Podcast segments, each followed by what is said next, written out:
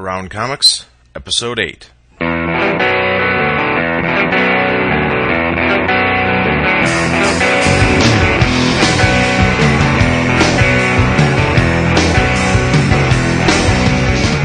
Thank you for listening to another episode of Around Comics, where every week we assemble a new panel to discuss topics in and around the world of comics. I'm your host, Christopher Niesman, and let me introduce you to this week's panel. As always, he is my partner in crime and the producer of the show. He is Brian Salazar. Howdy, howdy. And next, he is the host of Comics Cast and the Comics Podcast Crossover. He is Bruce Rosenberger. Hello there. Hey, Bruce, welcome to the show. I was hoping that before we got into today's topic, that you could take a couple minutes and tell us about Comics Cast. Well, Comics Cast basically is just a uh, myself talking, chatting up, and reviewing small press, independent, and mainstream comics, as well as comic strips and anything else on the peripheral that I feel like talking about. We love the show. I will definitely encourage any of our listeners out there to check out Comics Cast. It is one of my favorites and a, uh, a top of the stack podcast, so to speak. Thank you. Well, let's uh, let's get into today's topic. This is the third week in a four-week series that we are taking a look at the world of comics. Two weeks ago, we looked at the world of DC Comics. Last week, we moved over to the House of Ideas and talked about Marvel. Next week, we'll be talking about manga, and that leaves this week for the everything else pile. Uh, most commonly referred to as indie, and that's what I want to talk about first. Is what is the definition of an indie comic? Um, Sal, I know you have some thoughts on this. Well, you get a lot of opinions on what is indie, and, and a lot of people, you know, it's anything as from not mainstream DC or Marvel. Um, you know, people consider Image or Dark Horse or Vertigo indie, but I think the hardest line definition of indie and, and something that I kind of subscribe to is is independently published, produced uh, comics where the creator is in control, full control of it. There's no editorial control from any outside source. There's no one paying for it other than the creator. It's all them. To me, that's that's the true sort of essence of what an indie comic is. Everything else is either you know small press or alternative stuff because you know, and it's not really content. I mean, sometimes it's con- you know content because like Image will put out books that are superhero books, but they're not Marvel or DC, and they don't get the you know pub that those two do. So people consider that you know indie where it's not necessarily indie, but it is maybe alternative or small press, in my opinion. I agree. And uh, um, Bruce, I know that you're very passionate about alternative and indie books. How would you describe or characterize indie books? Well, I actually liked Brian's uh, definition, but I, I, I think it's kind of a little bit subject, subjective. Uh, just for instance, for myself, I think mainstream, you know, the mainstream comics are, are the big titles, the ones that get distributed to newsstands as well as comic shops and, and bookstores. Uh, that being said, you know, independent, uh, I, I, like, again, I like Brian's uh, definition. I think it's stuff that's published on a smaller scale. And it's getting difficult for me to actually put Image or Dark Horse into the independent uh, categorization. Uh, but they don't get that mainstream, uh, you know, newsstand distribution, and and that's, I think, a lot of their sales on the mainstream books is you know to newsstands and the spinner racks in the 7-Eleven or wherever. Well, it's absolutely. I mean, you know, that's sort of the where some of the confusion or some of the, the like I said, subjection of it is because whether it's you know, is it a content or genre or is it business model? You know, I mean that's sort of where it's up in the air. Is, is it's easy know. to look at and say. I, I, think if you if you go by the other category, it could be anything that's not DC or Marvel. And if you're going to look and describe the entire genre as an alternative to that, that's one way. But then if you, you know, that's the largest um, group to look at, but you can go on the other end of the spectrum and say that it has to be creator owned. They can't have uh, an editor. They have to self publish, and so you can you can get that into a really finite group. So I think it really kind of depends on what the viewer really feels is an independent book. Yeah, I mean, to me, it's more it's more the editorial content or, or control because I mean that's you know sort of where there's no you know there's no there's no agenda behind it if it's all the creator. If it's just his words and pictures and and or a team even if it's a team but it's just there you know there's no control behind it. And even a lot of smaller press stuff that's out there is like that. I mean they're they're paying for it to be printed and they they may not have any editorial control whatsoever. So once again, it gets it gets you know complicated because it's all your own opinion, really. I mean, you know, when I talk about indie comics, I'm talking about one thing, but you know, there is no hard line.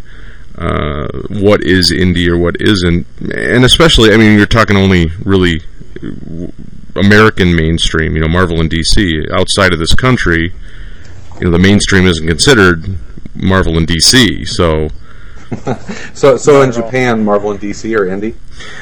well, I think they're small press. I don't I don't know what they consider them, but they're certainly not mainstream. Uh, you know, and you know that's the other thing in in in the the manga verse. there's you know you have your indie mon- you know that stuff's way that stuff's way more you know indie a lot of it i mean not necessarily like Tokyopop but a lot of the stuff that you see c- coming out of there is more along the lines of my definition of indie because it is creator controlled and, and there's no edit you know there's there's no changes happening you know there's no room full of editors going well we can't say this or we can do this that kind of thing Sure, I was actually going to ask Bruce that. Um, Bruce, I know that we've been uh, posting on the forum a little bit about some manga, in my very uneducated view of the world of comics in the last few years, I, in my mind, thought of manga as like indie, or at least uh, a close cousin of indie. Um, how do you group those together, or, or how have you in the past? Well, I guess it's my understanding that you know a good like like eighty percent of the population of Japan read manga in you know one genre or another. So I, I guess that would be their mainstream books. Um, as far as coming over here, well, that's a good question. I never even thought about that. I guess it's it's independent because it's put out by, again, what I what I consider independent publishers. You know, so it's it's kind of in that in that middle category, I guess. Yeah, it's it, it's an odd category. Listen to AroundComics.com. It's not just for 12 year old boys, it's for 13 year old boys too. All right, let's move on to small press and alternative press as categories within indie. Uh, I know that Bruce on Comics Cast spends a lot of time talking about small press books. Bruce, can you elaborate on those a little bit for us? Well, this is where the other level of I guess I put things into three tiers: mainstream, independent, and small press. Small press to me is is your basic uh, mom and pop, uh, you know, almost printed in the basement and uh, you know, not necessarily. I mean, sometimes the folks send it out to a, a professional printer of some type, but in many cases, a lot of us that do this kind of stuff, you know, we're we're printing it, we're copying it sometimes, and you know, folding it and collating it and stapling it, and uh, um, that's what I consider, you know, small press. Um, I know a lot of times folks will refer to independent as small press, and the the lower end of Brian's, uh, um, I guess the lower end of what Brian considers independent, where it's published and written and drawn and you know by one or two people and they do the whole thing. Um, I I think that would be small press as well. Yeah, it's like indie has turned into a throwaway term to describe all of these things. Um, now we'll talk about mini comics a little bit later in the show, but uh, would you describe a mini comic as a small press book? Oh yeah, absolutely. Uh, mini a mini comic technically is is one quarter of a full eight and a half by eleven page. So if you Okay. take an eight and a half by eleven page, cut it in half, and fold those two sections in half, that's a mini comic technically. Um, that's you know what we used to a lot of us used to do, do those back in the 80s you know. Uh, these days it's become uh, a lot of people refer to anything that's in the digest size format. In other words an 8.5 by 11 sheet of paper folded in half. Uh, a lot of people refer to that as mini comics too. And hey you know again it's i guess it's kind of subjective. Well, yeah, that's. I mean, like, I've kind of twisted the term small press to my own, you know, definition of it. Because, you know, tip, you know, originally small press. You know, I think that name came out of like, you know, the British small press of, you know, the British mini comics. I mean, that was sort of in the late seventies and eighties. You know, that was really the boom of of that. And that's where that term I think originated. Was you know, small press was the guys that were making it themselves, photocopying it, you know, and stapling it and putting it in, and making the mini comics and ash cans and all that stuff. Um, and I've sort of, I don't know how, but I've sort of changed the definition of that myself to small press. I mean, you know, like Fantagraphics and and Top Shelf. I mean, to me, those are small press companies. But I guess it does kind of go against what the true definition of small press, you know, originated as. Well, I think that's something that we see that the definitions of a lot of these are constantly changing. Um, you know, another, another thing that we'll talk about a little bit later is print on demand, and that's very similar to small press. And we'll touch on that in a little bit, but I want to move over and talk about alternative press. And I think this kind of is the category that your Dark Horse and Oni and IDWs of the world are going to fall into. And for me personally, this is the, the playground that I like to uh, to spend a lot of my time in. Uh, it, it seems to have the highest quality of work, but still having a very creator-owned, independent feel. Um, Bruce, do you spend much time in "quote unquote" the alternative press? Well, yeah, I guess I consider alternative press the next step up from small press. You know, these are folks that have gotten enough of a following that they're actually making money, and yet they're still able to do what they want to do. I would, I guess, uh, like the um, uh, underground comics of old, I would consider alternative. You know, um, just picked up uh, Mark Martin's new comic, uh, Runo, Runaways or Runaway, and I would consider that alternative uh, it, because it's just really offbeat and it's not for everybody's taste by any means, and often it's adult. Is But- that where like American Splendor would fall? Would that be alternative press? Well, no, that was small press. I mean, he was literally doing that himself. You know, I mean, from the right, right, Bruce. I mean, that was You know, I honestly don't know. Uh, I I think he had somebody. You know, he had it published by a. I mean, printed by a larger company. I don't know if Harvey Pekar had enough initiative to print his own comics. well. I think initially, I don't know. I mean, maybe I'm mistaken. It wouldn't be the first time, uh, and it won't be the last time during the show. I'm I'm sure. It's a good possibility. So where would you categorize then, like the the you know Image and and Dark Horse and Vertigo, um, those companies? Because I mean, you can't really put them in the main, or, or can you now put them in the mainstream with Marvel and DC? I mean, their numbers are smaller, but I guess their distribution really isn't. I mean, the distribution chain is pretty much the same for Marvel as it is for for uh, you know Image or, or one of these other publishing houses. Well, yeah, I, I think I have to agree with you there. I mean, I think you know now now that you've got me thinking more about that, I think I'd have to say Image and Dark Horse are almost as mainstream as you know Marvel, DC, Archie. Uh, who else is out there? Is Harvey still publishing? I don't know. I'm not sure. They come and go so quickly; it's hard to keep up.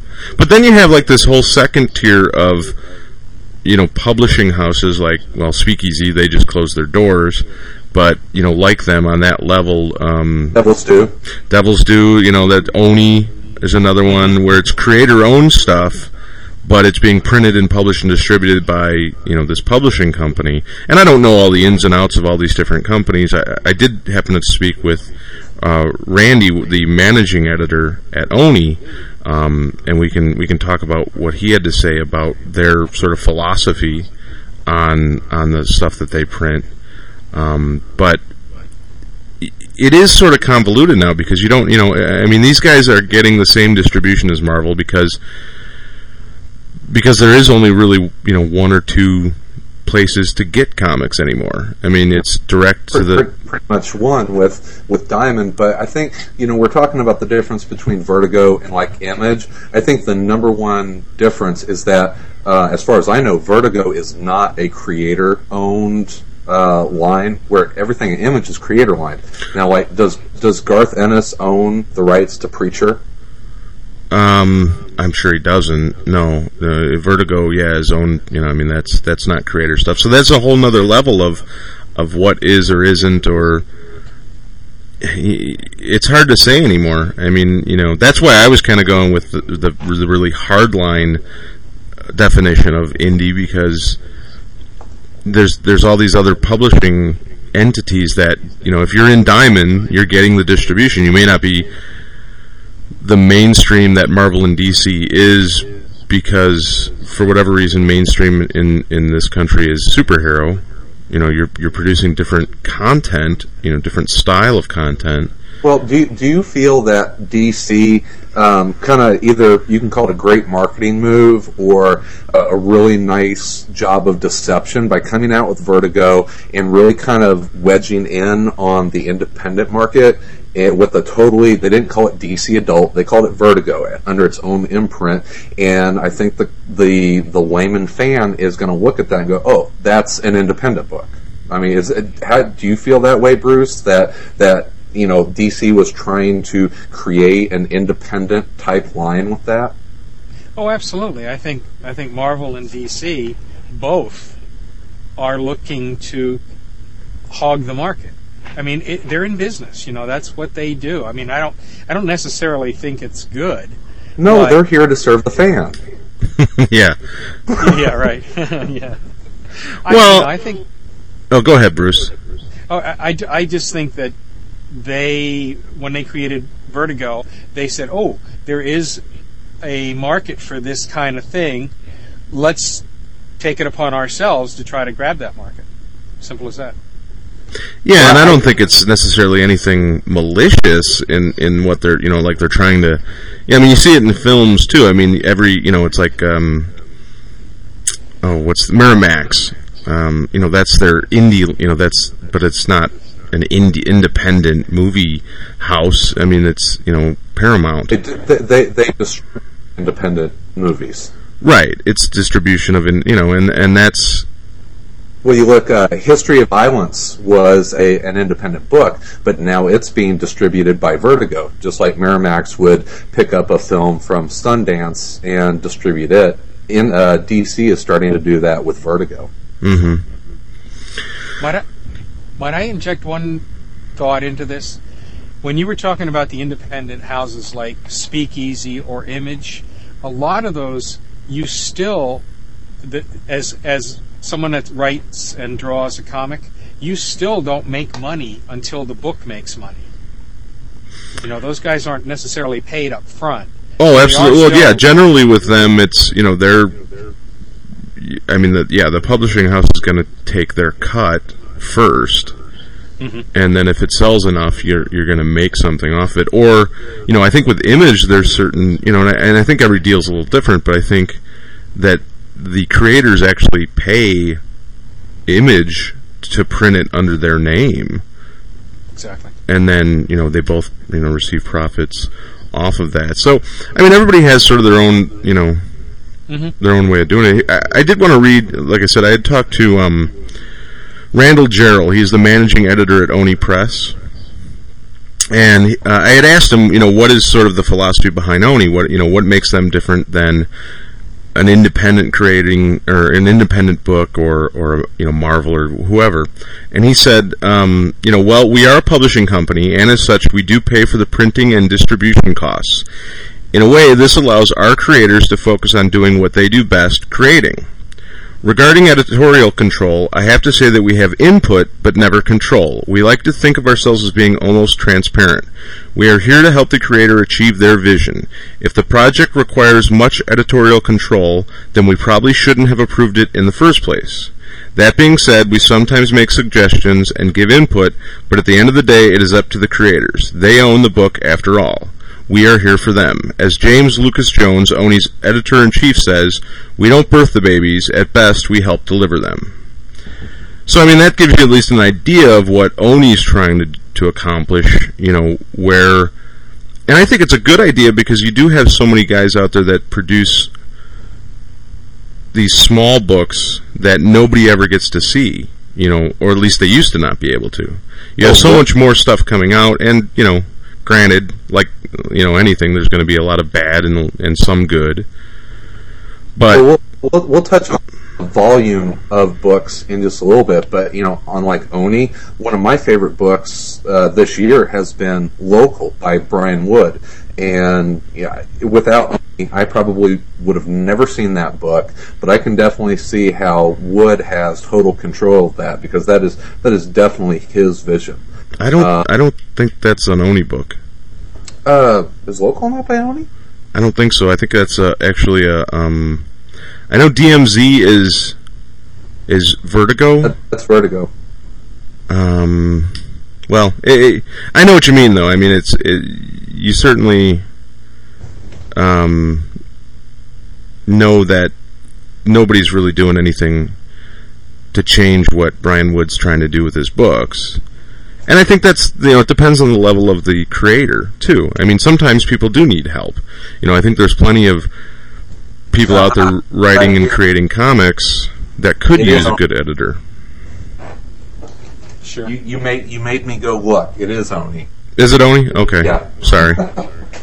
I, have had trouble with uh, forgetting publishers before, so you had me thinking about it. Um, one of my favorite alternative press guys, I think, is one of the you know the uh, the blue ribbon winners in that category is Mike Mignola uh, with Dark Horse.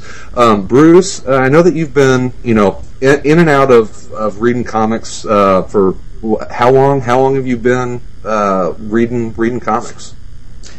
I have a picture of myself at about two years old reading a comic, so, and that was approximately 1957.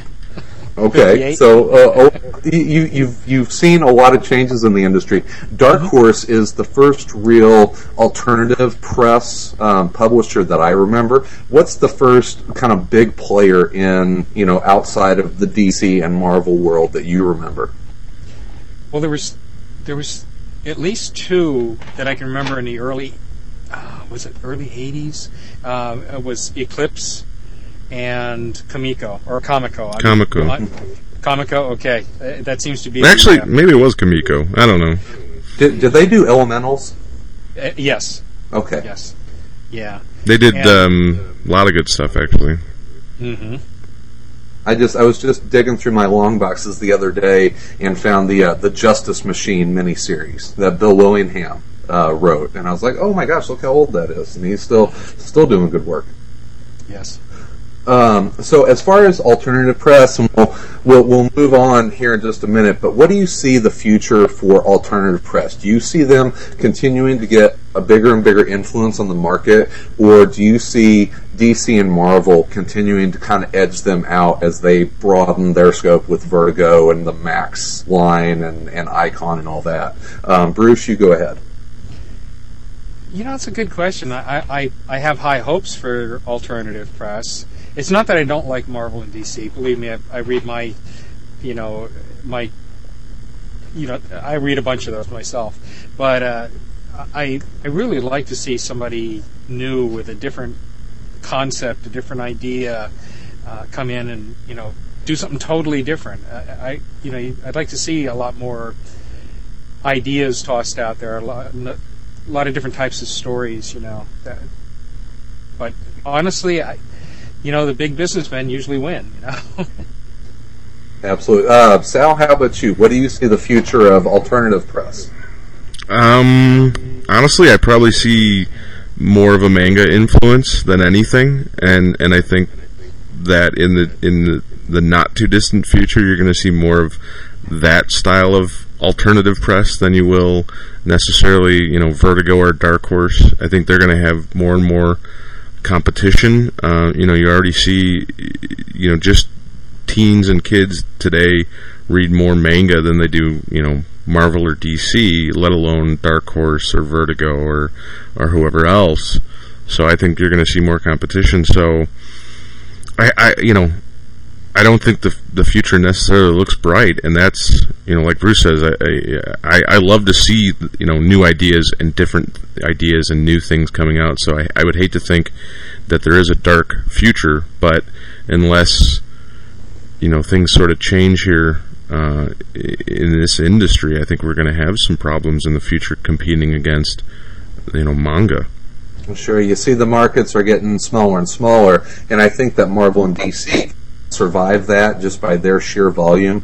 But uh, you look at you look at you know Oni, IDW, Dark Horse, you know, uh, 12 or 15 of the other guys out there, and it's going to be uh, increasingly more difficult for them.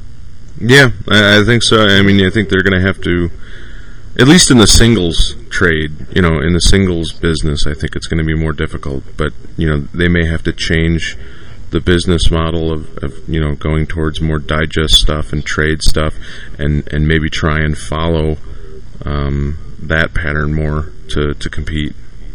And I think that's where that's where Marvel and DC may fall down on their faces because they're not they don't adapt very easily. Where the smaller companies they're probably looking around and saying okay how do we sell comics? They look and they see okay manga's manga excuse me is selling really well. Why don't we do something offbeat and maybe put it in a in a, a volume like that and you know try to imitate that well, I certainly would be if you know if that was what I was trying to do. I, I certainly would because you know and you know it was a good it's it's a good you know thought that you know a big a big bus doesn't doesn't turn corners as quickly as as a small one. You know, so it's um, you know making those changes fast enough will be a good question to see if Marvel and DC can do that, or if they need to. I don't know. I mean, you know, they seem pretty confident in what they're doing, and and they have a huge fan base, but you have to think that at some point it's gonna you know come to a a, a critical stage. AroundComics.com, your source for discussion, news, and reviews about your favorite comics and creators. New podcasts available every Monday. Go to www.aroundcomics.com. All right, let's take a couple minutes here and look at a little bit of the history of indie comics. Now, I know that Sal, you've been taking a look at some stuff in the last couple weeks. Uh, what's some of the things you've been able to find? Well, you know, and, and you know, by no means am I an expert on on the history of uh, indie or underground comics, but but from what I've been able to sort of piece together and some interesting information that I, I hadn't really known. If you look at in this country, and this is you know, we're basically talking about the United States or North America as far as you know in relation to mainstream or indie. But the first you know real indie comics were you know what they called Tijuana Bibles, which anybody that you know read Watch uh, Watchmen knows that they mention those in there, and those were sort of parodies, little tiny you know eight page black and white printed. Um, generally pornographic or you know huge sexual content and and parroting famous people from the days. And those started in like the 19 late 1920s 1930s and ran through after World War II and were hugely popular and completely illegal. And from what I've been able to find out not really printed in Tijuana. Um, for whatever reason, they were called Tijuana Bibles, and, and there were some different names for them and stuff. But those were really sort of the first underground independent comics, and nobody really knows who produced them. They would get bootlegged, you know, constantly, and, and people would get sold. And uh, but you know, if you look at sort of the history of independent comics, I think those in this country, those were some of the first comics ever printed that weren't just um, reprints of strips. You know, that was before, you know, before Superman and, and superheroes and all that stuff. And before that, it was, you know, any actual comic books were being printed as uh, just reprints of stuff that you saw in the newspapers of comic strips. So these were sort of the first underground comics. And then, like I said, those went up through about um, 1946, 47, late late 1940s. 50s, I, I really couldn't find much information on what was going on in you know in independent comics in the 50s. Uh, so I don't really have an answer for that decade, basically. And then in the '60s, obviously, with the uh, sort of counterculture, and, and and you had your underground comics with an X that really took off, and and that was stuff being traded in, you know, uh, and more um, sort of that traditional. Uh, small press stuff that people were doing it themselves, and, and these guys were like Art Spiegelman and and Robert Crumb, and and they started doing stuff, and, and that stuff was getting sold really only in like head shops and and places like that. But they started to get this, you know, following, and and there was interesting. One thing I found, and there was like basically three major places of underground comics, and you know it was, it was California, New York, and then Chicago had its own underground comic. Um, they called it the Bijou. Oh, what was it now? I can't remember off the top of my head. I had it, and I can't remember. So Well, the doesn't- it was- funnies? Bijou Funnies or something like that, and and and that stuff ran. Um, I think uh, into the '70s, and then those guys, you know, uh, Spiegelman and Crumb were were really your two kind of leaders of that, um, and then they started publishing their own stuff.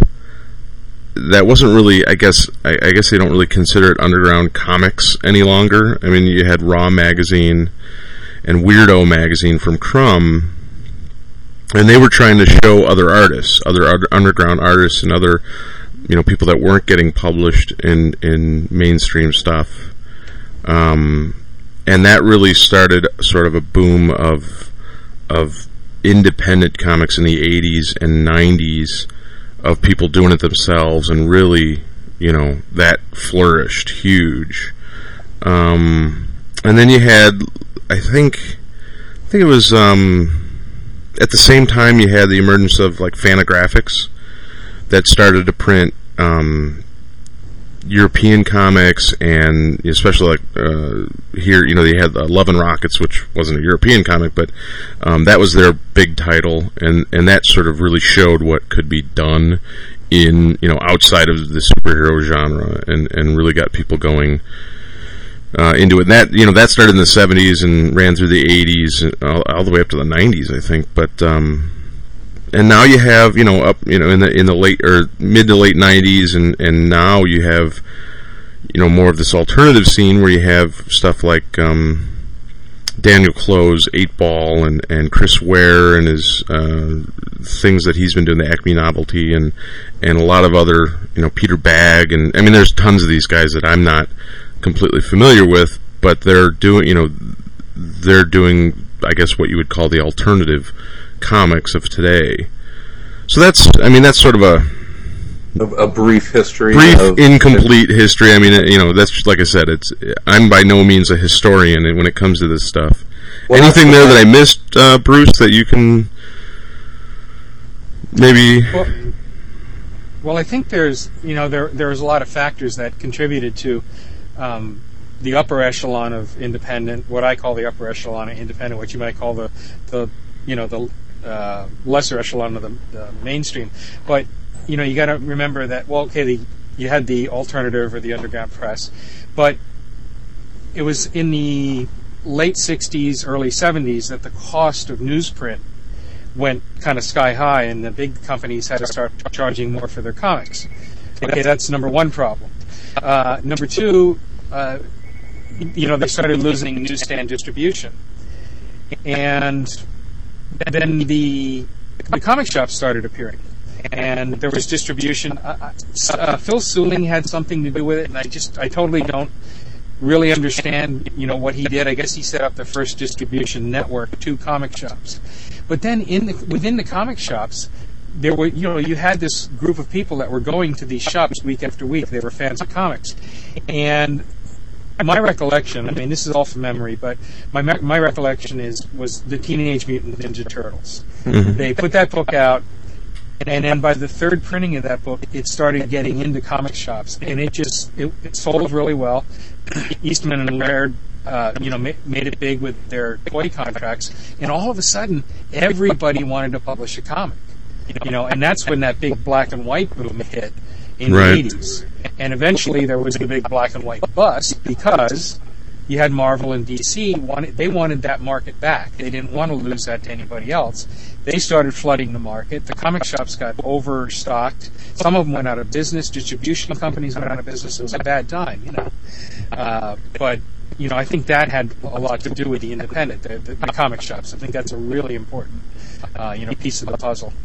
That's actually what kind of interesting because as you know, growing up in the the '80s mostly, and I, I remember my really the first comic that I really got into. You know, I was a big Doctor Who fan, and, and you know, so I picked up some some comics from the UK. But the first book that I really got into was Teenage Mutant Ninja Turtles. So it's interesting that the the real first big influence on my fanship was an independent book, and then of course I went from there and, and went into mainstream, and and then the the entire you know the whole crash of the '90s that you know was the the image thing and and whatnot. But uh, I think you also had in the '80s you had a lot of you, there was some British stuff that was coming through too that that was you know a lot of times black and white and and that led you know with the whole punk scene I think that just sort of added to it um, as well you know uh, added to the the boom mm-hmm. yeah well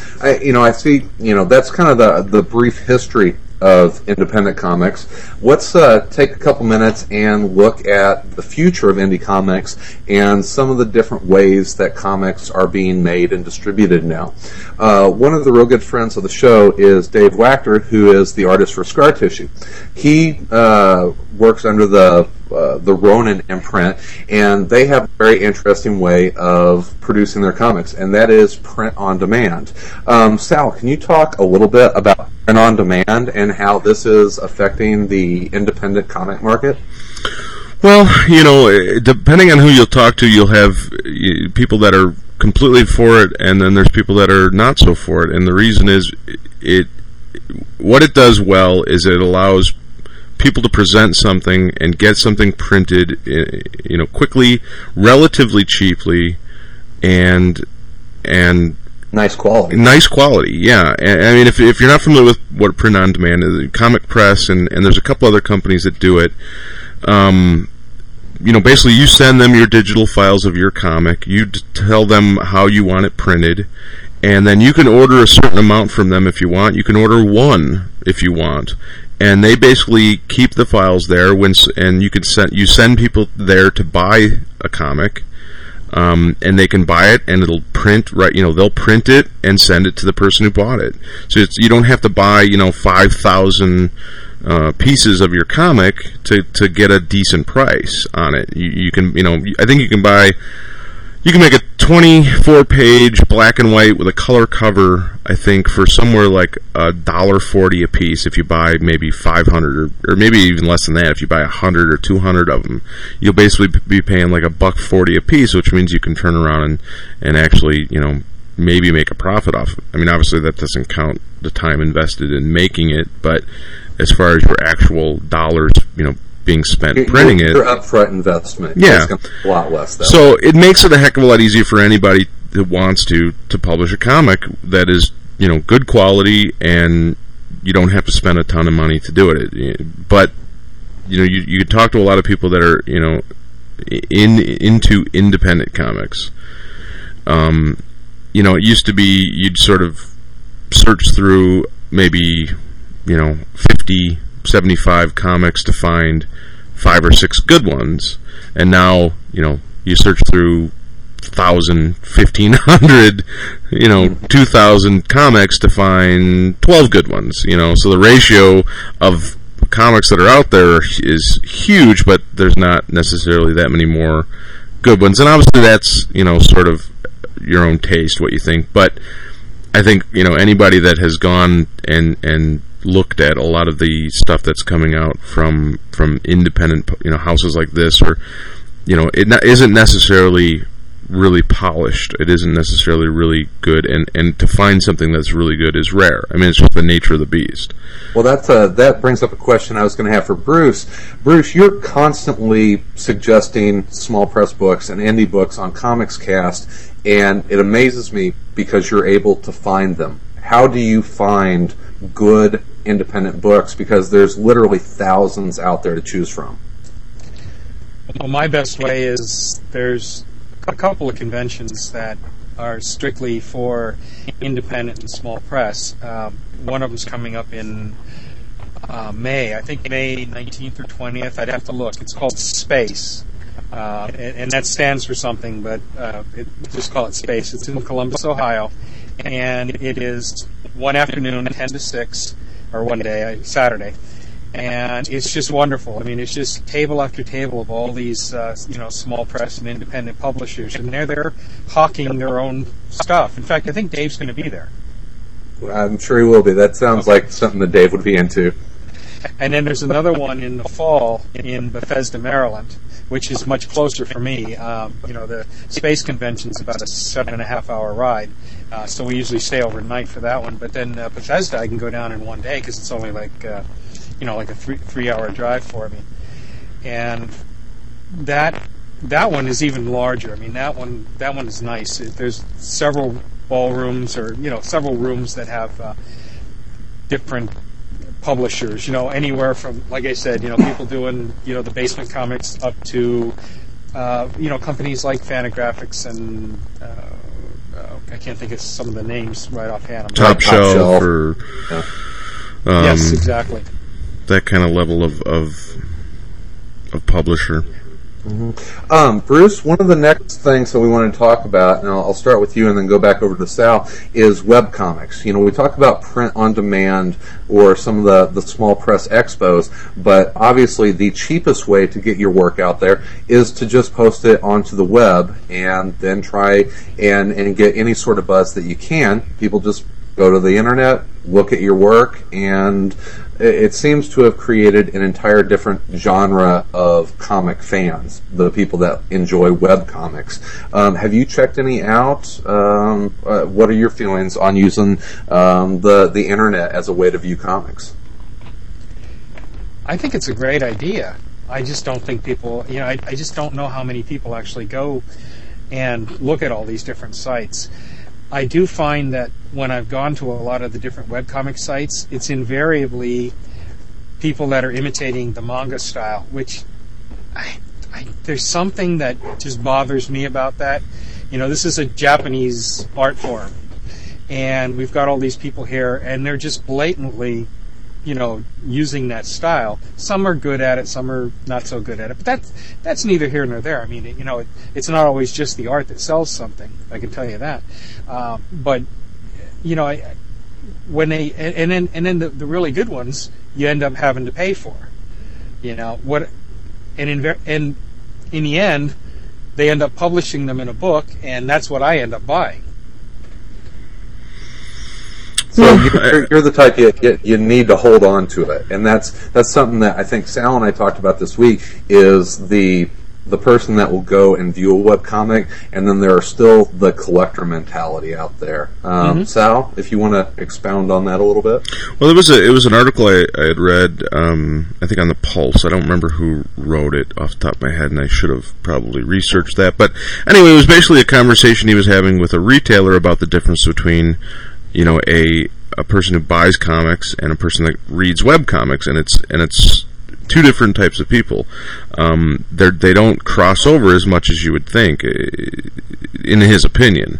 Um, people, you know, collectors or not collect, but comic book, paper comic book readers, they're they want you know complete runs of stuff. They want to have it in their hand. They want a tangible something to hold on to, and they do have this sort of collector mentality where the majority of webcomic readers view it as, you know, and they're generally younger, and they view it as something that they just do online. It's like going on MySpace or, you know, reading their email. It's something that's out there.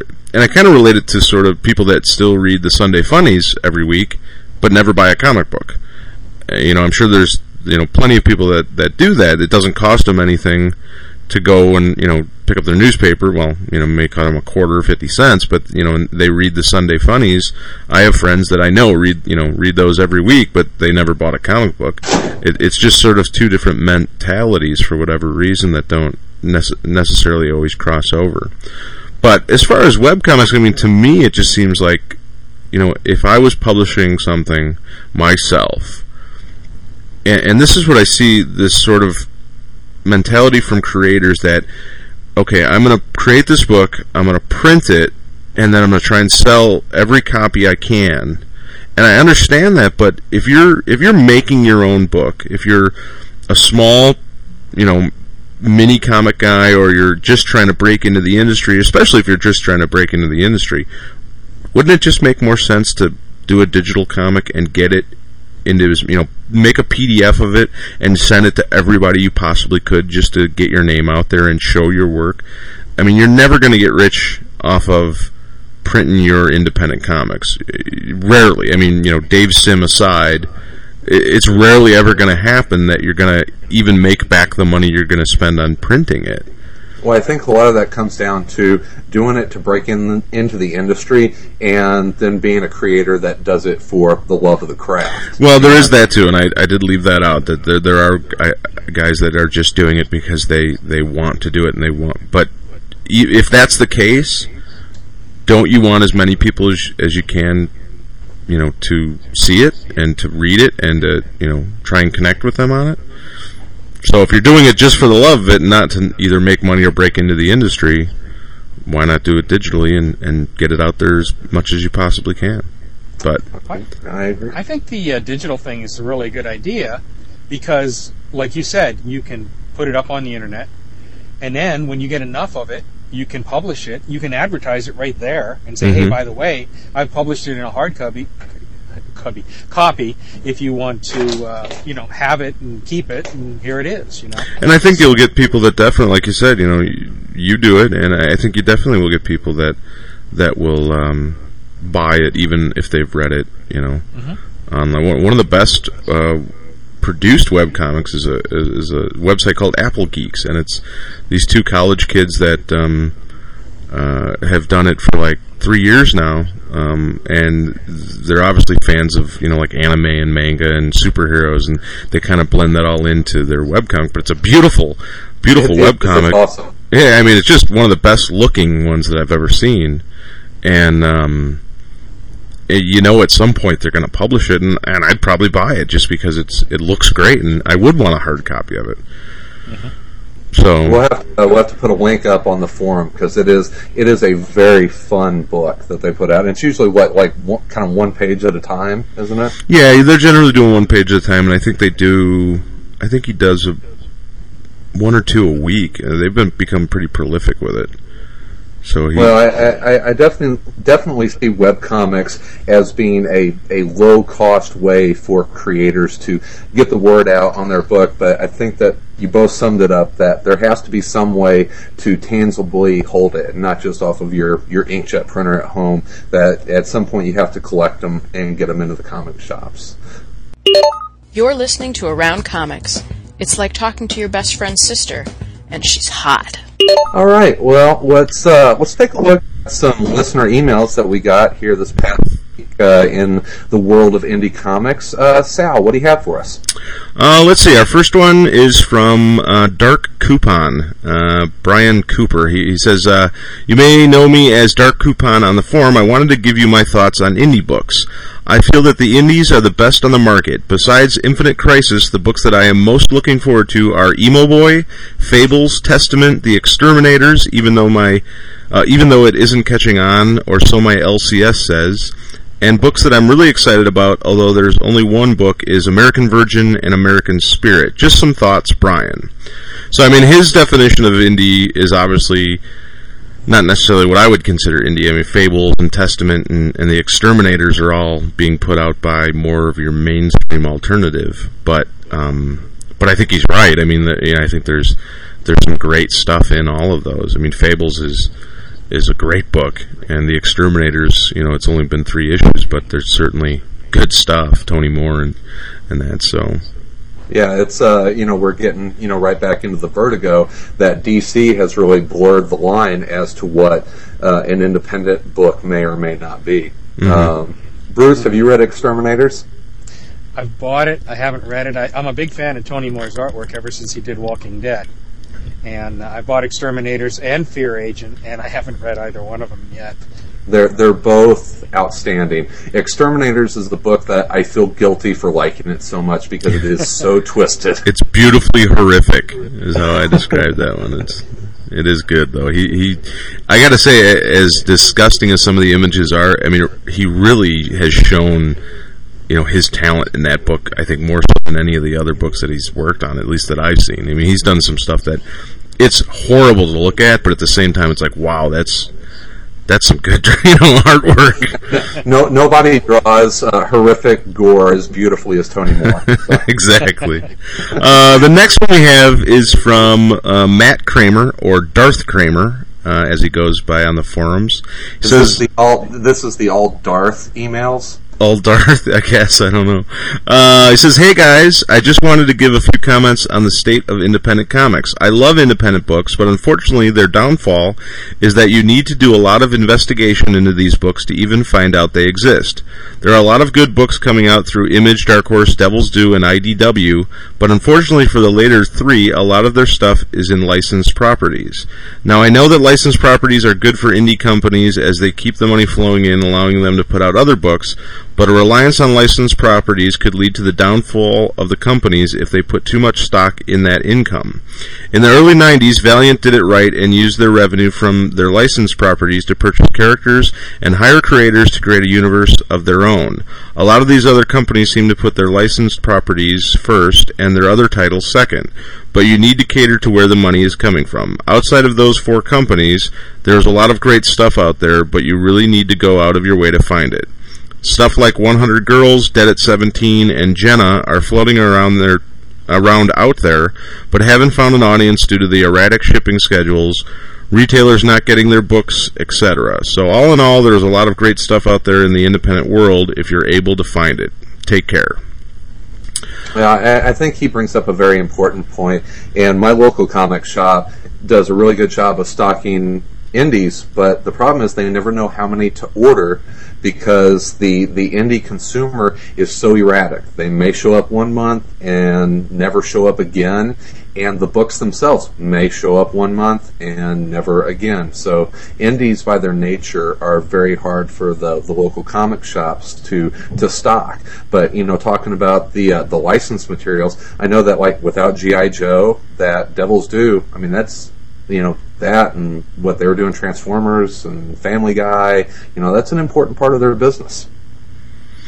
Yeah, I, I mean, I, I, see what uh, what he's saying that they, you know, they definitely you have to you have to keep the business going, you know, one way or another, and if that that means you know the licensing stuff. I've never, for whatever reason, been a big fan of licensed comics. Um, I've read some Star Wars stuff that was pretty good, but for whatever reason, I just never got into it. So uh, but it, hey, you know what? If you can keep a publishing company going by licensing products and then put out good in, you know, other stuff too, hey, I'm all for it. Well, I know that Bruce is a huge GI Joe fan. Uh, yeah. I know what do you think, Bruce? Uh, uh, with uh, with the licensing, will, will, you take some licensing if it opens up some avenues to get uh, other books out there? Oh yeah, sure. I mean, I, I got to admit, I most of the lic- licensed stuff I you know, I'm oblivious to it. So I, I mean, I know it's being published by some of the companies that, you know, I buy some of the smaller press uh, independent titles from. But, hey, you know what the heck? I mean, like I said, my son loves it. I mean, my son's 25, and uh, you know, if it says GI Joe or um, Transformers, he buys it because he's been buying that stuff since he was a kid. You know? Well, that's a really good point because if you think about it, I mean, that's a safe way, you know, if you have a parent walking into a comic book store and you're not sure what, you know, Dead at 17 might be, but you know what G.I. Joe or Transformers or Star Wars is going to be pretty much. Mm-hmm. Uh, you know, you can buy it for your kid and, and be pretty safe that, uh, one, they may enjoy it, and two, that, uh, that they're, you know, safe reading it. It's not yeah. going to be a Tony Moore book. Yeah, well. uh, okay, the last one we have is from David Price. Uh, he says, Greetings and salutations, gentlemen. I was wondering if any of today's panelists have read Grendel and wanted their thoughts, if so, and if not, why not? Uh, at the beginning of the year, I sat down with the remastered minis Dark Horse published that reprinted almost the entire run, originally published by Comico. Uh, blah blah blah. Anyway, the original series lasted 40 issues, all written by Matt Wagner and illustrated by the Pander brothers, Bernie Mireault and Wagner himself. Uh, he goes into some more about who who uh, drew it, uh, and then in 2000, Dark Horse started releasing remastered editions in the form of mini series of each story arc. There have been a few Grendel comics here and there aside from the ones mentioned above, but knowing that the original run was written in the late 80s, you can tell how far ahead of their time they were. These books are not for anyone expecting light and breezy. These are stories with adult language and situations. I'm glad I didn't read these titles as they came out over the past few years. Sitting down reading them one after another made a lot of sense and I was able to follow the stories a lot better. I highly recommend Grendel to anyone who is looking for something just outside the norm or wants to try a title that strays from web slingers and flying Kryptonians. Enjoy, David Price. That's. Uh, I wonder if that's David from the, the forum that his his avatar is, is always been Grendel of some sort. It is, yes. It, it, it sure is. It's I you know I remember Grendel. Uh, that was like my later junior high and high school years, and uh, and uh, Sal and I had talked about it about the same time Mage was coming out, and like Grendel and Mage and Teenage Mutant Ninja Turtles all kind of about the same time, and that was if you didn't want to read superheroes, those were the books that all my friends really enjoyed enjoyed. Yeah, I was scarfing that stuff up left and right. Uh, I, I might have even bought the uh, Comico primer. Uh, I think it was number two that introduced uh, Grendel.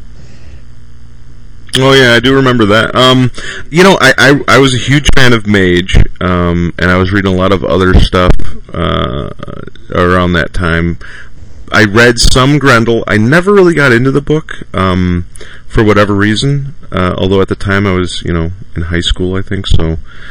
Uh, but I have sort of planned to buy those remastered editions because I have wanted to go back and, and read the complete run. I just haven't had the time to do it. But uh, but I, have heard, you know, nothing but but oh, love yeah, well, for Grendel. I mean, that's a that was the dark and gritty stuff, and then DC about what you know about that same time or just after came out with Dark Knight Returns, and so I think for you know fans my age at the time, it, we could get dark and gritty, but we could do it with Batman instead of having to track down Grendel, and so just from my viewpoint, that you know that's what I did instead. Um, I, I wouldn't do that now. You were just a Marvel zombie and couldn't ever think of buying anything other than Marvel or DC. I was 14. I was reading like I think American American Flag at the time was one of my but, favorites, but and, and Badger. I was reading first comic stuff. So yeah, but but that says a lot about you. Well, true enough. So that's all the emails I have uh, this week. Um, if anyone wants to send us emails, next week we're going to be talking about manga. manga. So um, if you want to send in any emails regarding that, or any emails at all um, send them to info at aroundcomics.com. Absolutely, and uh, I talked to Matt S., who's going to be our guide down the uh, the uh, steep path of manga, and he has uh, requested that if anyone has any questions about manga, because a lot of people uh, haven't uh, gotten into it yet, that he would love to get email questions that he will answer during the show next week. So please do that, um, guys. Let's uh, let's do some final thoughts here. Um, Bruce, give us uh, kind of a, a, a quick wrap up on your feelings about indie as a genre and where you feel it's heading to. Well, I like independent and small press comics because they don't have the editorial restraints that you know the big mainstream companies do. These folks get to do what they want. They want to have they get to have fun with it. When they're having fun, I'm generally having fun. So it's kind of a win-win situation for me. Um, Sal, how about you? Uh, you know, I think with any artistic medium, you're going to see the cutting edge come out of of the independent side of it, and then the mainstream kind of follows along. So I'm all for independent stuff. I don't, you know, I think um, the more indie stuff that's out there, the more people trying to produce comics. Yeah, you're going to have a lot of maybe not so great stuff, but it's just going to have that much more opportunity to produce those gems that, that we always see come out of out of the independent creators. So I'm absolutely all for it. I'm going to agree with both of you and say that you know the genre as its on, as we kind of talked about today, is so huge to pin down to a couple different books or, or genres within indie that uh, it, it's the playground that I decide to read in, but it is a huge playground. Um, it, my challenge is finding the, the needles in the haystack out there, and uh, it's uh, thankfully for you know podcasts like Comics Cast, I'm able to do that. So uh, I just want to challenge listeners out there to deviate a little bit from the norm um, experiment with comics, try and find new stuff, um, challenge yourself to pick up something new at the comic shop or in your DCBS order. Whenever you put those in, just find something, give it a try, and understand that those creators are, are working so hard to do something just to get it in front of you. Um, guys, we could talk about indie comics and alternative for hours, but I think we're going to wrap up today's uh, discussion. Uh, Bruce, thanks for all your input. Let's um, uh, definitely stay tuned because we have some stories that are pertinent to the indie market. But uh, let's move over to the news desk for Wire to Wire Comic News.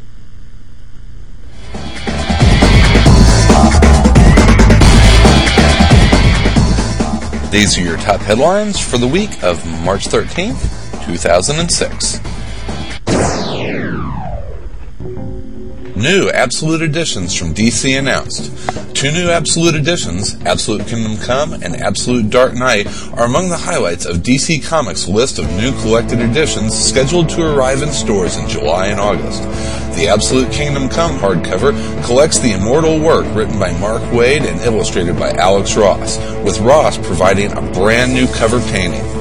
The Absolute Dark Knight collects both The Dark Knight Returns, written by Frank Miller and illustrated by Miller and Klaus Janson, and The Dark Knight Strikes Again, written and illustrated by Miller. The Absolute Kingdom Come hardcover will be 340 pages and retail for $75.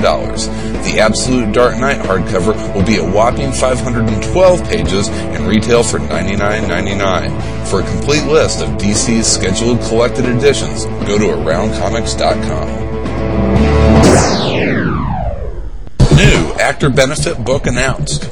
A commitment to our roots, Actor, a nonprofit organization dedicated to raising funds for comic book creators in need, has announced that they will be producing a trade paperback comic with the proceeds benefiting Actor.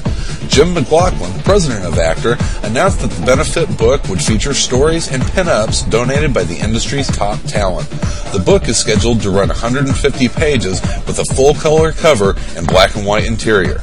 The benefit book will be solicited through Diamond Comic distributors at a later date, as well as being released at the Baltimore Comic Convention to be held this September 9th and 10th. More details concerning the benefit book will be provided as they become available. For more information on Actor, please visit www.actorcomic.fund.org. Context goes live in 06. Context is a cutting edge tool designed to send news and announcements into the palm of the convention goer's hand, literally. Context is a live SMS cell phone newsletter created to help you find out what's happening, where it's at, and how you can take advantage of the latest offers and information live from the convention floor. For a nominal fee, Context subscribers will get celebrity appearance announcements, exclusive products, contest, headlines, and special context only discounts and deals, all sent to their cell phones several times a day throughout the convention. Context is being developed for use at all major entertainment conventions this year and debuted at Wizard World Los Angeles this past weekend. To find out more, go to www.bravenewworldcomics.com slash context or visit aroundcomics.com. E-Man returns. E-Man, the energy being from outer space who makes his home on Earth as a superhero, returns to comics this September from Digital Webbing Press. Created by Nicola Cuti and Joe Staton for Charlton Comics in 1973, E-Man has always been a fan favorite, marked by equal amounts of action, mystery, and humor. E-Man enjoyed a 10-issue run with Charlton, followed by 25 issues from First Comics in the 1980s. Digital Webbing will release a one-shot E-Man this fall by series series creators Cuti and Staton. The full color E Man one shot will be solicited in the July issue of previews for a September release. True Stories moves to Image. Tom Beland is moving his comic book series True Story Swear to God to Image Comics. True Story Swear to God number 17 will be the last issue published under Beland's Clibs Boy Comics imprint. True Story Swear to God number 1 from Image Comics should be out in August. The move to Image will provide Beland with some prime catalog real estate in the front section of Diamond's previews and also relieve him of the hassle of shipping, storing, and billing, as well as eliminating the burden of coming up with production costs for each issue. Spider-Man in Arabic. The wait is finally over. After significant buzz surrounding Marvel Comics' expansion into the Middle East, Teshkeel Media Group has begun its licensed publishing program with the release of the first ever issue of Spectacular Spider-Man in Arabic. Spectacular Spider-Man, the first children's magazine to feature the popular character in the region, is now available in 13 countries, including the GCC, Egypt, Jordan, and Lebanon. The magazine, which caters to preteens, hopes to address the lack of quality children's entertainment in the region. The magazine, which is published by Teshkeel Comics, will follow Spider-Man's adventures each month. Every issue comes individually wrapped and includes a free gift, as well as exclusive access to upcoming events, contests, and promotions. Subscriptions for the magazine will be available through www.teshkeelcomics.com. Upcoming publications from Teshkeel will include comic books and trade paperbacks featuring several of Marvel's most well-known and successful titles, like Fantastic Four, X-Men, and Incredible Hulk. Additional titles are being planned for release to coincide with the upcoming X-Men 3 and Ghost Rider motion pictures. Rocketo Trade from Image.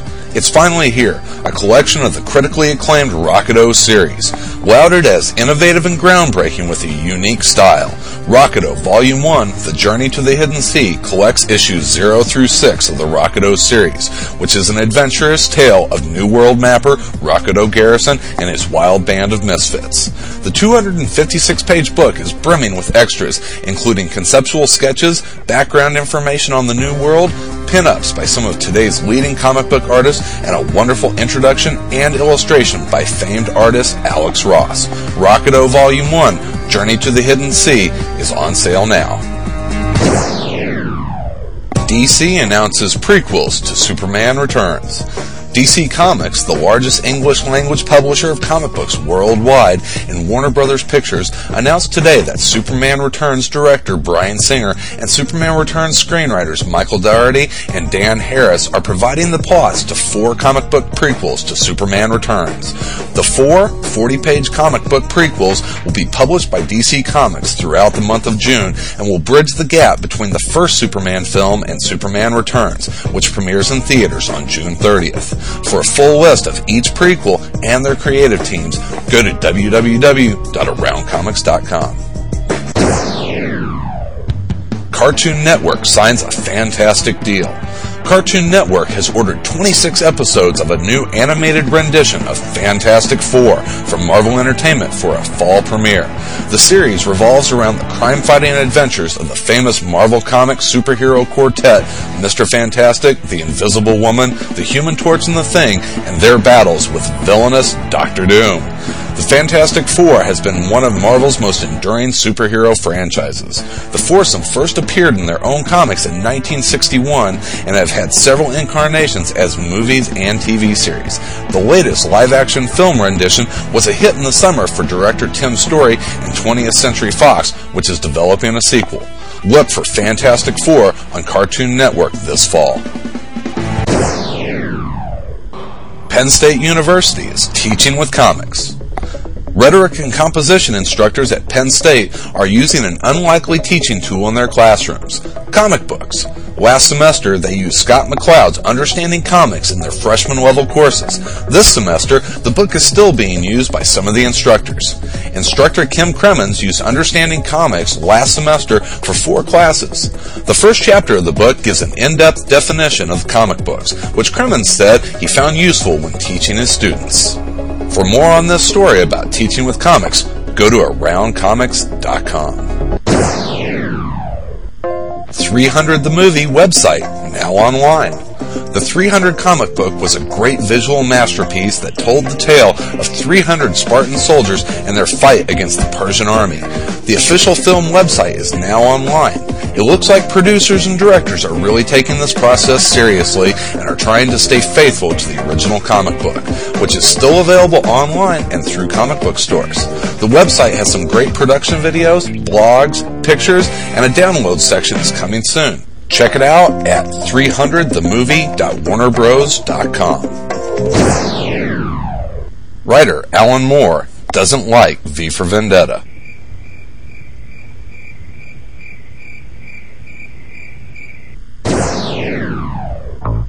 Back to press for one year later. After quick sellouts of DC Comics' three one year later issues, JSA number 83, Aquaman Sword of Atlantis number 40, and Superman's number 650, they're being sent back to press for new printings. The new printings of all three are scheduled to arrive in stores on April 5th. To ensure delivery by April 5th, retailers must place orders by Sunday, March 26th. Please note that quantities will be limited and may sell out before March 26th. Retailers may order the issues by contacting their Diamond customer service representative, DC sales representative, or email at reorders at diamondcomics.com. These have been your top headlines for the week of March 13th, 2006. For the full version of these and other stories, go to www.aroundcomics.com, your source for the best in comic news, reviews, and opinions.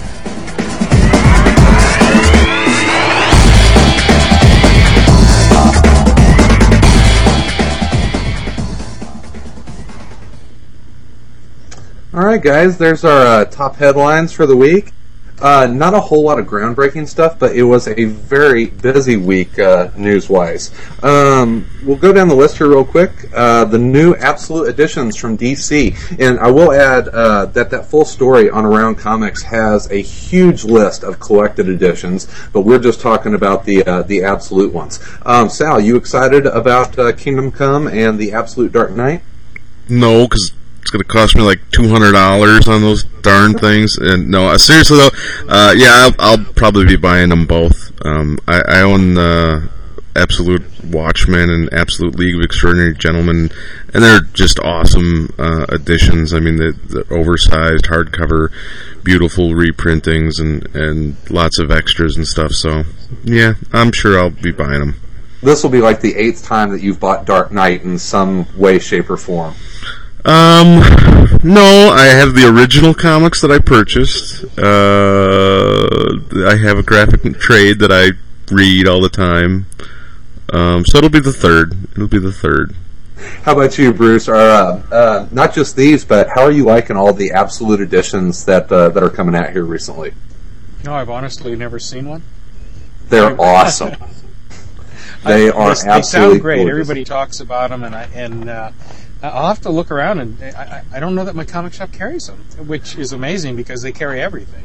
They are Maybe really expensive. You're going to drop usually about a hundred bucks on them, but uh, Sal picked up the Absolute Watchman, and it is it, with Dave Gibbons' art blown up. It is there's so much to you'd feel like you can just dive into these things. So I, great. I absolutely love them.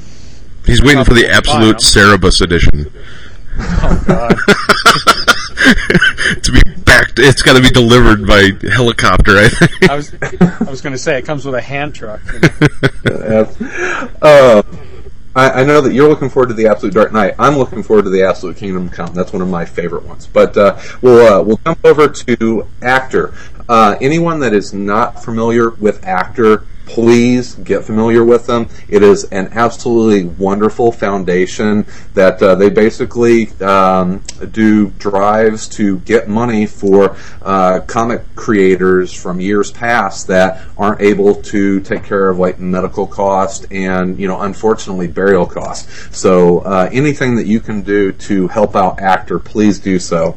Um, go to uh, www.actorcomicfund.org. And they always have creators usually are signing at the actor booths in uh, at conventions, and you can go there and and get you know an autograph. I, I know last year um, Michael Mike Avon Oeming. Oeming the entire weekend I think was signing at the actor booth and and uh, and then just asking you to donate to actor. So I know Bruce that you have a lot of affection for you know uh, creators of, of years past. You know the Ditko type creators out there. So um, have you do you know about Actor? Yeah, sure. I've, I've seen the you know the booths at a couple of different conventions, and uh, uh, one of the podcasts talks about it all the time. Uh, Golden Age of Comics, you know, Bill Jourdain, and uh, it sounds like a really worthy and you know wonderful, uh, uh, you know. Yeah, it is a great it is a great organization. so I, I, I, threw out a uh, a challenge to listeners a little earlier. Whenever you're at a convention, check out Artist Alley, spend some money there. You know, take ten dollars that you'd normally spend in the dollar boxes and go over and give it to Actor. Those guys really deserve it.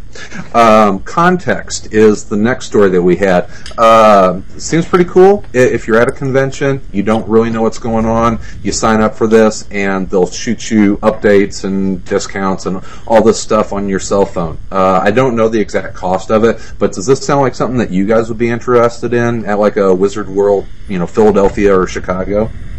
Oh, all I need at those places is directions to the bar, so I usually can find that on my own. But no, it sounds like a pretty cool idea because a lot of times it can be confusing, especially like you know creator schedules and panel schedules get changed and that kind of stuff.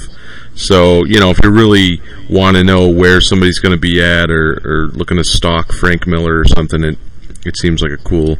Maybe well, a cool I hear service. I hear on the, the, the, premium version of Context, they'll actually have Frank call you and tell you when his channel is. Hello. yeah, I don't uh, I don't know how much that one costs. That's... No, no, that, that that that was a lie. Uh, E-Man returns. Any E-Man readers out there? Yes. Are you excited? He's coming back. Oh, yeah, that sounds great. I didn't even know about it. So.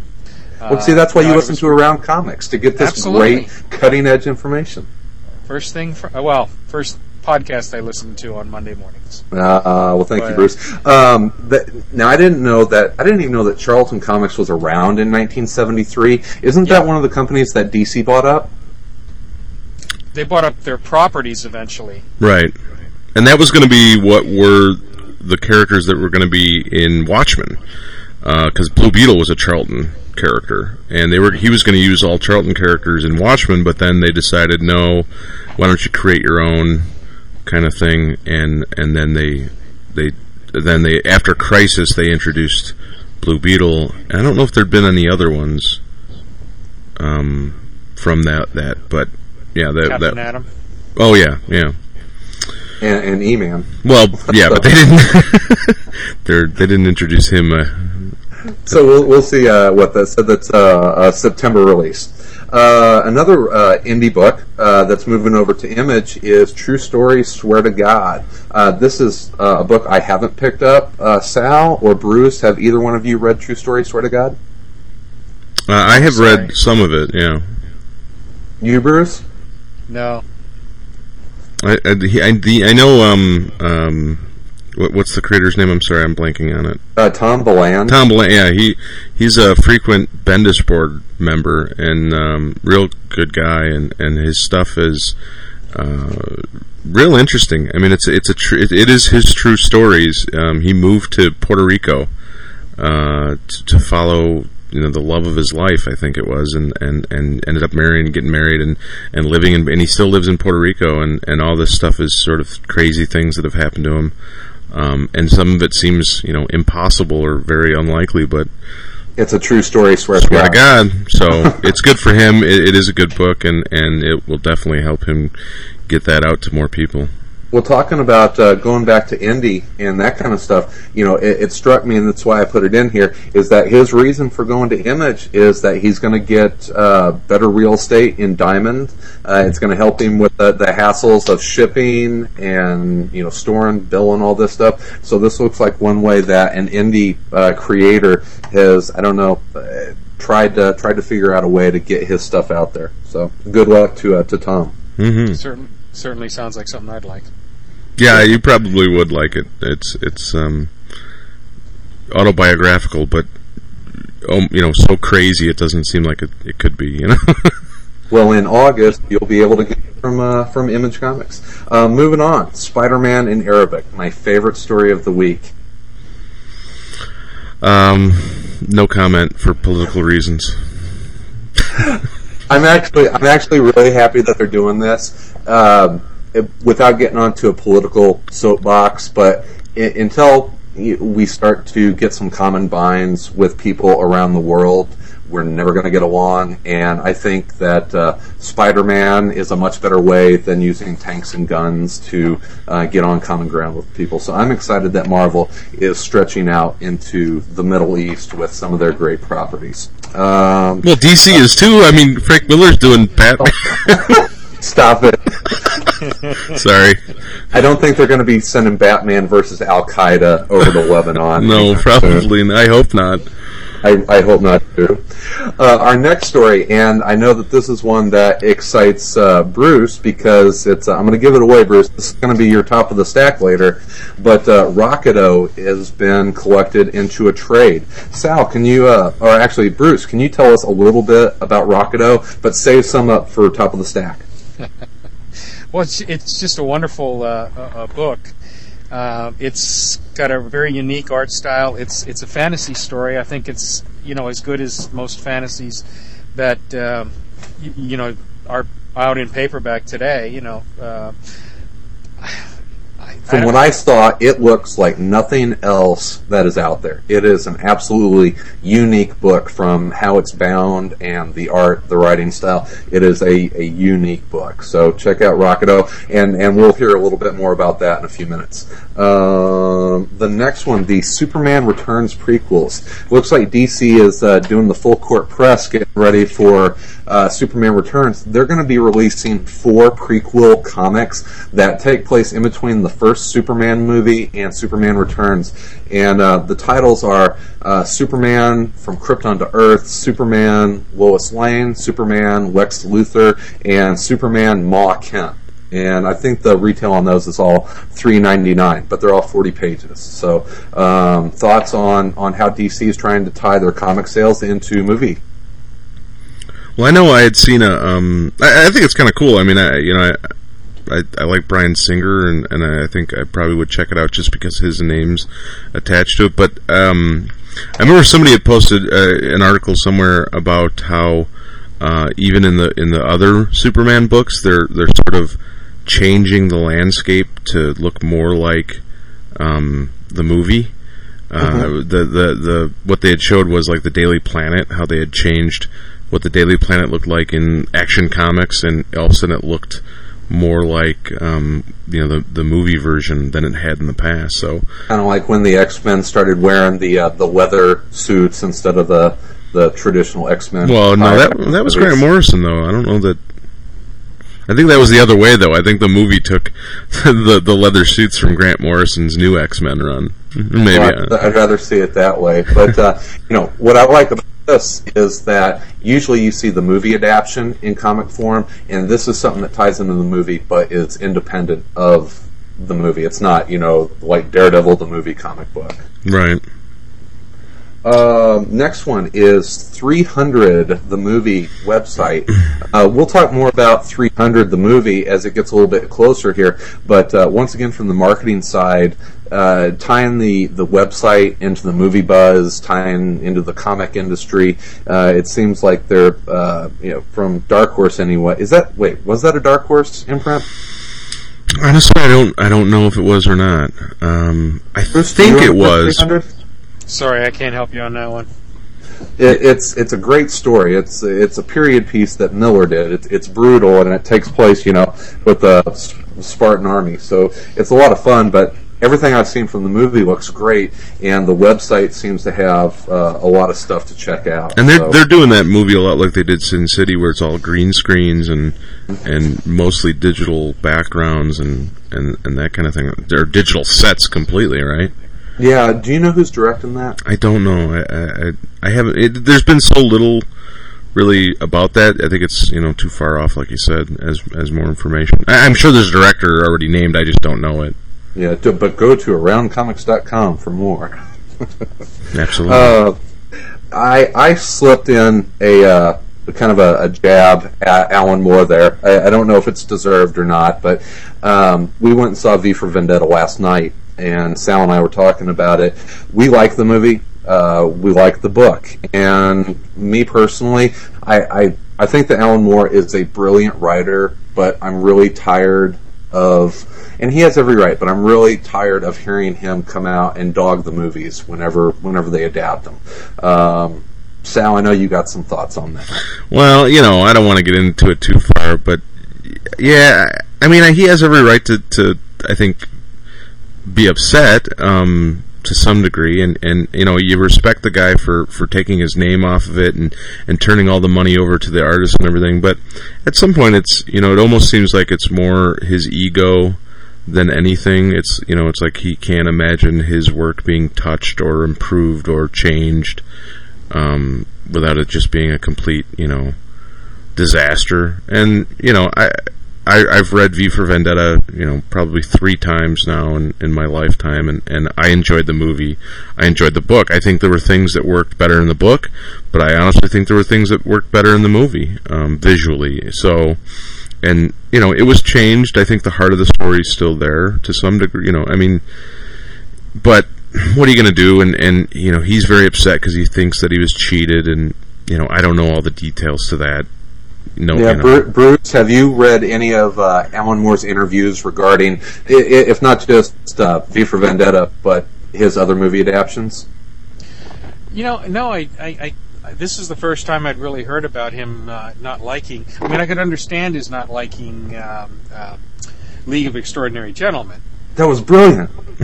yeah, uh, yeah, and uh, but I mean, this uh, from the previews, it looks like a good film, and I mean, I loved the V for Vendetta comic trade. Uh, so I'm I'm looking forward to seeing the movie. Uh, but you know, I think you you hit it on the head. I mean, he's he's probably a writer with an ego, and uh, it hurts his ego when you know they they take liberties with his material, and he has every right to do that. Um, you know, and we have every right to like it if we, you know. right. Well, yeah, that's the whole point. It's like you know, I, I respect the man's work and and appreciate that it's his stuff. You know. Oh, well, like I told you last night, Chris. I said I think I have a happy ending to this whole problem with with Alan Moore being upset with DC Comics and and the movie is that if the Wachowski brothers just took every penny they make from this movie and buy the publishing rights to V for Vendetta and then give that to, to Alan Moore so that he yeah. can he has his baby back they don't make any money off this movie because they're going to make plenty of money later on down the road anyway. You know, if the because well, I, I, think I, the movie's going to be successful. So absolutely, and uh, and you had told me about this that you know Alan Moore kind of became a victim of his own success. That the original deal that he had signed. Uh, was you know dependent you know he would get the rights back to the book whenever it went out of print so good it never went out of print. Right. And and that's that's where his major problem is. And so yeah. It, it's a difficult situation. Yeah. Unfortunately, you know, like at the time, no book had ever been in print for more than eighteen months. I believe that you know he had said, and and so he just uh, kind of assumed that in a few years he would get the rights to that to that back. You know, however it happened, you know, that's book that book's been in print for over twenty, so he just never got the rights back it's unfortunate for him because I think he's really passionate about this work, but I you know I don't know that I can go as far as calling DC evil for what they did. It, he signed a contract. It didn't work out the you know the best for him. Uh, you know it happens a lot, but you had you didn't have to sell it in the first place. Well, I, I, would like to see him write more because I I absolutely love his work. You know, Watchmen is a uh, a, a, keystone for me as a comic fan, and I'm getting a greater appreciation for like League of Extraordinary Gentlemen and well, Vendetta now. Yeah, that's the biggest shame is that he's so disenfranchised from you know, or disenchanted, I should say, from from mainstream uh, American comic publishers. He, you know, he'll probably never write anything. I'm sure for DC, and probably never anything from Marvel or any other American comics. So it's really but a shame. He writes some really good porn. Well, that's supposedly what he's working on is some really hardcore porn stuff. I don't know. I don't know for sure if that, but that's it is a shame that that maybe the the greatest comic book writer in history, or at least one of them, uh, you know, in the last 15 years hasn't put out all that much stuff. Yeah, it's, it's odd. Um, all right, we'll move on from Alan Moore. I'm sure we'll talk about him uh, more in the future. Uh, our last story, not a big surprise. Uh, year one later is selling like hotcakes. Uh, it's already going back to press, and I think that this is going to be a story that we'll probably hear a lot in the next year. Hey, hey, sorry, man. This is the indie show. We can't be talking about that stuff on the show. the one year later, I don't know what that is. That's some kind of, you know, crazy mainstream stuff. Sorry, can't talk about it. Hey, uh, lo- lo- local sold out. There you go. That's good, Brian. Good for Brian Wood. That's a good book, and he's a heck of a writer. All right. Well, that should wrap us up for the news this week. Uh, if you want any more information on these and other stories, please go to aroundcomics.com. Sal does an awesome job of continually updating the website, so you're getting the, the freshest, best news served daily to you.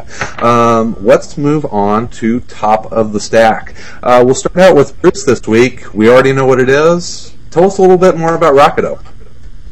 Well, I pronounce it Rocketo, quite frankly. I, I, I went to Frank Espinosa's website, and there was a big discussion on that because I was curious because I pronounced it that way on my podcast, and several people called me on it. And if, if I read read his phonetic spelling, it is Rocketo. But we, call, we, we call it Rocketo. manga. We call it uh, Rocketo and Ex Machina. yeah, Ex Machina. You snobs.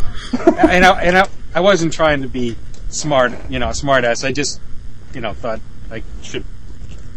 Uh, No, no. clear- thank clear thank you that for up. the correction. I'll remember. But uh, go ahead and tell us a little bit more about the book. Frank Espinosa is an animator. Uh, he's, you know, like Bruce Timm, he's got a very unique um, cinematic style. The book takes place in a future, possibly future Earth, where um, the uh, the magnetic core of the uh, the, the compass of the uh, Earth is gone, but there are people, the mappers, they're born with the uh, with that in their in their being, you know. And Rocketo is indeed a mapper, and he's an adventurer and an explorer, and that's what the stories are about. Uh, on this very strange world, he's out mapping and exploring the world. It starts out with him as a child, works up through his adulthood, and kind of goes back and forth in the stories. But they're very mythological. Uh, it's it's like a fantasy. It's a beautiful graphic novel and uh, it includes zero, issues zero through six. Zero was one that they put out uh, at conventions last year to get people's interest, and he's written a, a new five pages to put in this to tie that into the main story. So I can't say enough nice things about it. For me, it was certainly the best new book of the year, and I would think it would be the probably for me the best book of last year, 2005. Well, that's a great recommendation. One thing uh, that I love about it is just the uh, uh, landscape orientation on the binding. Jumps right out at you. And uh, and you're right, the artwork is awesome. So you know we can talk that book up forever, but if you haven't checked it out, go pick it up. Uh, Dave Wachter, it's one of his favorite books of the year too. So um, I've, I've got it on my on my pull list now, and looking forward to getting it. Um, Sal, what do you have for us this week? Uh, well, I'm going to break out of the norm a little bit, and and uh, I'm actually going to talk about two books, uh, both indie books, and both um, two different kind of books. The first one is uh, a book called um, In My Lifetime. And it's put out by uh, a gentleman by the name of Tony Flex, I think is his name, or Fleet. It's F L E E C S. I'm not sure how to pronounce it. I met Tony last year at Wizard World Chicago. Um, uh, kind of a quiet guy, a little um, almost intimidating looking. He's he's a little bigger guy. He's you know kind of got a shaved head. Um, I w- you know I didn't know it fr- from bef- you know know him bef- before it all, but a really nice guy. And his comic is excellent. It's some of the better artwork out there that I've seen from from a true indie guy. Um, it's it's very polished. He has found his voice. He knows exactly what he's trying to put down, and the book is autobiographical. But what I like about it is it's not your typical stuff that you'll see, you know, in in an autobiographical book nowadays. You know, it's not, you know, and nothing against this stuff, but like the teen angst or the you know really sort of bland, looking for you know the the human condition or um, trying to you know find uh, beauty in normalcy. I just get tired of it sometimes. This book is more of sort of a regular guy's you know indie book, I guess. It's funny. Um, it's you know it's about him. It, it, it's at the same time it's insightful and entertaining. Um, it's just a really, really good book, and, and his I picked up. He did a mini comic last year to promote it, and I picked that up, and I really enjoyed it. And his first uh, issue is coming out through Silent Devil. Um, I think later this year, it, it's going to be in uh, in um, Diamond Previews. So look for it. Uh, it's black and white. It'll be 28 pages. Um, you can see more at uh, silentdevil.com. It's just a really, really good book. And to give you an idea, this is a, a Warren Ellis had read it and gave them a, uh, a, quote, and he said, "Brave, brilliantly observed comedy, and the first autobiographic comic in years that hasn't made me want to punch the author in the stomach."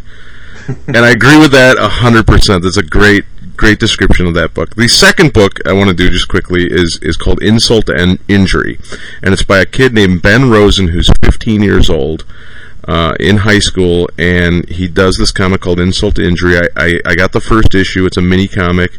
Um, ben is quite honestly a brilliant young kid that works extremely hard, loves comics, um, and does some tremendous stuff at his age. And I think in the next, you know, five to, to ten years, he is if he keeps doing what he's doing, he's going to be huge at least in indie comics, if not bigger than that, if, if that's what he wants. Because the stuff he's doing now is better than a lot of stuff I see guys that are twice his age doing. Um, so I just, you know, just want to mention. I think he's got three, maybe I think he's got two issues out now, um, and and his third, he's working on his third one. But it's great stuff, and you look at it and you just imagine, you know, this kid's only 15 years old, and he's got this kind of insight and and brains and talent, and you just hate him. But you can check out his blog at www.i2icomic.blogspot.com. So go check out Ben's comic because he, he's pretty amazing for 15. Definitely, I, am gonna I'm gonna lose all credibility here. Um, this is our indie show, and it was kind of a, a, a, small week for me at the local comic shop. I've been wanting to talk about this book for a few weeks now. It is uh, so unlike me to like this character and like this book, but whenever I come home from the shop and it's come out that week, it is always the first one I read, and it's The Punisher from the Max title from Marvel. Um, it, is it is so unindie, but it is it is just one of my favorite books. It is the book that Garth Ennis was born to write, in my opinion. It uh, he has such a great understanding of the Frank Castle character. Uh, you look at Ennis's writing and Gordon Parlov's art. It is it is gritty. It is dark. It is realistic, and you team that up with Tim Bradstreet's covers. It is one of my absolute favorite books. It is if you've never been a Punisher fan, but you like stuff on the darker, grittier side, please check out some of the earlier Punisher trades under the Max title. Uh, my favorite was uh, Mother Russia and uh, it had a great uh, Max version of Nick Fury. Um, Max titles take place inside Marvel canon, but they're definitely removed from your general continuity. Uh, if you look at Punisher, it's kind of equal parts uh, detective, kind of like you know he's like the the closest thing that Marvel has to a Batman right now. People are always comparing Daredevil to uh, to Batman, but I think Punisher in this series is the detective that does what it takes to get done, and uh, and I love the Punisher title from uh, from Marvel's Max line. Um, but I will throw a really good indie book out there. I'm going to take a, a page from from Sal and do two books. Uh, one of my favorite books I picked up at Wizard World Chicago last year is called School. Uh, School, a, death, uh, a ghost story by Brian Defferding. And he is uh, he's a pretty active poster on the Bendis board, and uh, his book it is uh, self-published. Uh, Sal can actually tell you a little bit about it also. Um, It is a story about uh, a gal in an elementary school who, at the opening of the book, is murdered, and her ghost wakes up in the elementary school and it can't get out, and she's trapped there. And there are these other uh, creatures or spirits that are in the school that uh, that she's trying to figure out what they are. And it, it ends up being kind of a kind of a mystery book, but it's all black and white. It is a square book. That's what I loved about it. That uh, um, it's uh, very gothic, all black and white, very heavy lines, no shading to it. It's uh, it's all heavy uh, pen strokes. You can check out more on that at www.deftoons.com. That's D E F T O O N S.com. So hopefully that'll give me a little bit of my indie credibility back after doing Punisher. So. Yeah, and Brian's a great guy too. If you ever, if you're ever at a show and you see his booth, he, you know, just stop by and say hi. He's he's a really nice guy, and and I do like his book a lot. And he's got an interesting style um, that you don't, you know, I haven't really seen anywhere else. He, it's truly his own, and um, and I, I like that book a lot too. He is so unlike his book. He is like the brightest, cheeriest, Yeah. you know, funnest guy, and this book is just like so grim and dark and gothic. Yeah, that's it, it is pretty funny that when you meet him, you think he's going to be, you know, uh, Satan or something, but, but he's like, yeah, he's like the funniest, nicest, you know, guy you could uh, you could possibly imagine. We, we talked about this book uh, a long time ago. We actually interviewed him uh, at Wizard World last year, and he's like, "Oh, hey, great, thanks, guys. I really appreciated it." And it's like, man, is this the same guy that writes this book? Uh, He's definitely getting his demons out there, I think. Yeah, it, it- it's a little little scary, but uh, no, Brian's a great guy. So check out uh, check out uh, School a Ghost Story, um, guys. Um, I don't. Do we have any announcements? Uh, I, uh, nothing I can think of. We've got the manga show coming up next week. Uh, email us with any questions. Uh, check out the website. Uh, Bruce, thank you so much for being a part of the show. Uh, hopefully, we Thank can you. have you back sometime. That'd be wonderful.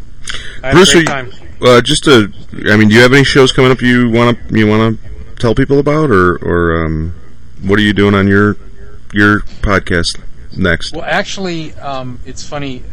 I was working on a, um, a comics podcast crossover with Derek Coward from Comic Book Noise and Jamie D, and we actually uh, we're going to try to touch on the history of the independent comics from like the early '80s. You know, the the Comico uh, Eclipse and, and that, and then the whole you know boom and bust.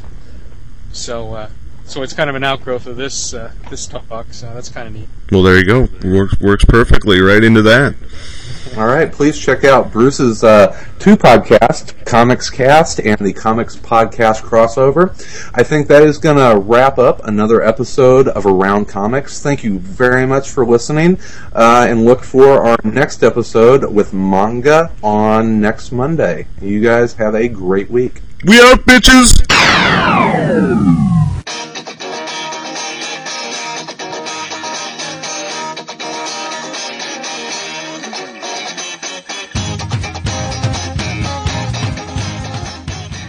If you would like to suggest a topic, send us your comments, or are interested in becoming a panel member, email us at info at aroundcomics.com or visit the Contact Us section of our website.